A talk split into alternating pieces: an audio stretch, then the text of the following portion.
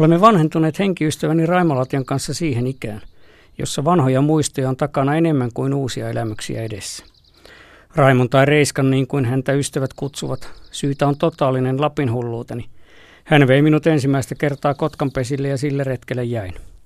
Vaimoni on uhannut lähettää avioliitossaan menettämistään vuosista Reiskalle ison laskun. Onhan meidän puolihullujen tuttuuna monta muutakin omalaatuista hiipparia. Yksi heistä oli armoitettu pesänhakija Silanderin Niipala Tampereelta, mutta eipä tämäkään pesämestari ollut koskaan nähnyt lapinuunilinnun pesää. Vaan yli puoli vuosisataa sitten, heinäkuun ensimmäisenä kesällä tuhatyhdeksänsataakuusikymmentäkaksi, Niipla törmäsi hälyttävään lapinuunilintuun Muotkatunturien sopukoissa, ei niin kaukana Karikasniemestä. Reppu rojahti kamaralle ja Niipla harppasi kärppänä käkkärämännyn latvaan. Mutta ei ihminen aina villieläintä voita, pikkulintu piti Niiplaa pilkkanaan ja piilotteli varvikossa. Ehti aurinko siinä piirtää pitkän kaaren taivaan kannella, eikä lapinuunilintu sittenkään paljastanut salaisuuttaan. Latvasta Niipla näki läheiselle Vuopiolle, levenneelle jokisuvannolle, jossa pitkän päivän aikana ehti vierailla monenlaista maajalkaista ja siipikansalaista. Vettä kävivät hörppäämässä vuorollaan poro, karhu ja hevonen. Tuohon aikaan karhuja vielä kulki muotkalla, kun poroukot eivät suksipelissä ja maajalassa joka otson perään ehtineet. Hevosetkin ovat Tunturilapista kuolleet sukupuuttoon, kun niitä ei enää isonailikkaana langoilla pääsetä itsekseen kuljeskelemaan. Vihdoin herpaantui lapinuunilinnunkin varovaisuus, ja Niiplan kärsivällisyys palkittiin. Eipä ole tietoniekkoja lapinuunilinnusta jonoksi asti asettunut sitten Niiplan päivien, eli kolmatta sukupolvea sitten. Yhä vielä käsikirjat siteeraavat paria suurmiestä, jotka kauan sitten yrittivät tutustua tähän yhteen salaperäisimmistä linnuistamme. Heistä Kaar Finnilä kuului tuhatyhdeksänsataaluvun alun ornitologiamme suurimpiin neroihin, joka nuorukaisena ehti tutkia ja julkaista Lapin lintututkimuksen upeimpia klassikoita, ennen kuin kuoli lupaavan uransa vasta sarastaessa.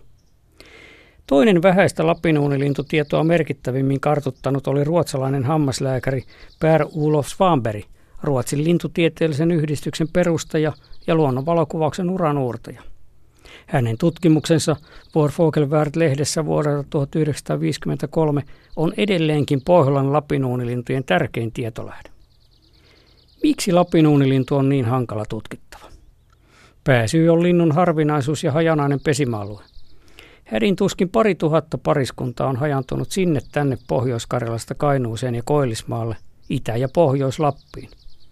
Satunnaisesti lapinuunilinnun saattaa yhyttää muualtakin, mutta ei mistään paikasta välttämättä kahtena kesänä peräkkäin. Lisäksi lapinuunilintu on tavattavissa Suomessa lyhyemmän aikaa kuin yksikään toinen pesimälintumme. Se saapuu tänne euraasialaisen levinneisyysalueensa luoteiskolkalle viimeisenä muuttolintuna, vasta juhannuksen aikaan, ja lähtee pitkälle paluumatkalle Aasian kaakkoisosien talvipaikoilleen vain puolentoista kuukauden kiireisen pesimäkauden perästä elokuussa. Lapinuunilinnun tasapaksu laulukaan ei kuulu kauas. Eikä koiras ehdi montaa päivää viserelläkään, kun pitää kiirehtiä pesän rakennukseen, petojen silmälläpitoon ja poikasten ruokkimiseen. Kun useampi koiras lyöttäytyy toisenaan lähekkäin, jää entistäkin suurempia aloja vaille laulelevia lapinuunilintuja, sinänsä sopivan näköisissä lehtiä sekametsissä, rannoilla, jokilaaksoissa, puronvarsilla ja tunturirinteillä. Vaikka olen kulkenut Lappia ja Pohjois-Karjalaa pitkin poikin monta vuosikymmentä ja satoja kilometrejä kesässä, en ole montaa kertaa lapinuunilintua löytänyt. Lemmijoilta muistan rehevän jokirantametsän, jossa useampi koiras lauloi monena kesänä. Jonkin kerran olen kuullut tämän kiehtovan linnun laulavan muuttomatkansa varrella juhannusaikaan niin kaakkoissuomalaisilla kotinurkillani kuin Ilomantsissakin, mutta seuraavana päivänä ne olivat kadonneet kohti salattuja pesäseutujaan. Lapinuunilintu on minusta yksi viehättävimpiä lintujamme, siinä kuin villikotka ja kaukainen tunturihaukkakin, juuri siksi, että tiedän siitä niin vähän. Lapinuunilintu lentäköön omia teitään ja menköön terveenä, niin kuin Lapissa ihmiset toisilleen toivottavat lähdön kauniilla hetkellä.